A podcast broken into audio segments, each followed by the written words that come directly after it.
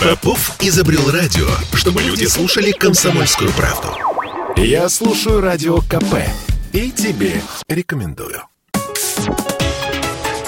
Политика на радио КП. Владимир Варсобин. Новогоднее тревожное. Удивляет всеобщее спокойствие. Новогодние заботы, предвкушение праздника, елки, подарки, корпоративы. В новостях что-то равнодушное про Украину, базу НАТО, требования Москвы и умиротворяющий шепот политологов, мол, никакой войны не будет, Запад слаб, оступит, все под контролем. И это подтверждает, кстати, курс рубля. Он, конечно, падает, но не так, как перед войной, резко. Нет, рубль садится плавно, комфортно, как авиалайнер. И этот покой болезненен, странен, потому что череда новостей словно кардиограмма у прединфарктного больного, который пытается успокоить всех, что он здоров как бык. Дело очень плохо. Москва начала рискованную игру. К ультиматуму заранее невыполнимыми для НАТО требованиями, о них было официально заявлено 17 декабря, в день ракетных войск стратегического назначения, добавилась сегодняшняя новость. В аккурат перед морозами Россия остановила прокачку газа по трубопроводу Ямал-Европа. Явно, чтобы поторопить противника. Запад ломает голову над русским ультиматумом, призывающий ему не только заморозить военную помощь НАТО, Украине и Грузии, но и вернуться блоку в границе 1997 года, оставив тем самым всю Восточную Европу. Причем, что поразительно, для 21 века требования России абсолютно игнорируют суверенитет и волю государств, населяющих их народов, исторически не доверяющих их беспокойному восточному соседу и желающих спрятаться под натовским зонтиком. Психологический удар Москвы уже можно признать успешным. Запад в шоке. Она затеяла свои любимые бюрократические процедуры, консультации и пытается выиграть время для подготовки к неожиданной для нее драке.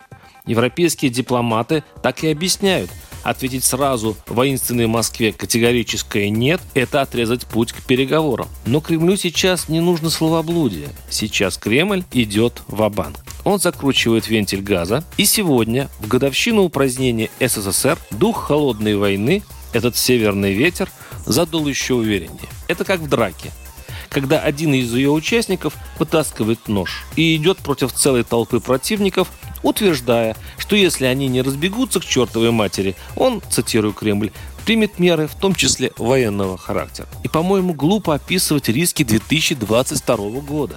Они колоссальны. И если даже удастся избежать войны, то дальнейшая серьезная эскалация конфликта – это обрушение рубля, галопирующая инфляция и мощный удар по экономике, а значит по всей нашей привычной жизни. И хотя, конечно, ва-банк – хорошее оружие в умелых руках – и есть теоретическая вероятность, что Запад дрогнет и все-таки подпишет новые Ялтинские соглашения, которые снова расчертят планету на зоны влияния. Но, боюсь, цель на самом деле у российской власти другая. Цель перед возможным транзитом власти или в 2024 году, или в условном 2030 исключить малейшую возможность иллюзии, что Россия когда-нибудь возвратиться в западный мир. Отношения с ним, с западным миром, будут колебаться на грани войны именно для профилактики малейших признаков Майдана и опасного свободомыслия. На восточной окраине Европы строится гигантский бастион мирового консерватизма, находящийся под властью госмонополий и госкорпораций. И этот исторический слом произошел, как ни странно, по причине психологической – я часто вспоминаю строки автобиографии Владимира Путина, вспоминавшего его встречу с крысой, воспоминания детства.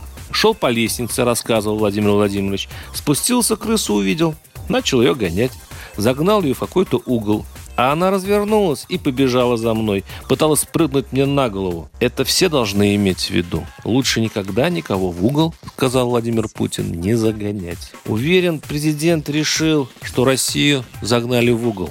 И вот это самое опасное. Варсобин, YouTube-канал, Telegram-канал. Подписывайтесь. Политика на радио КП.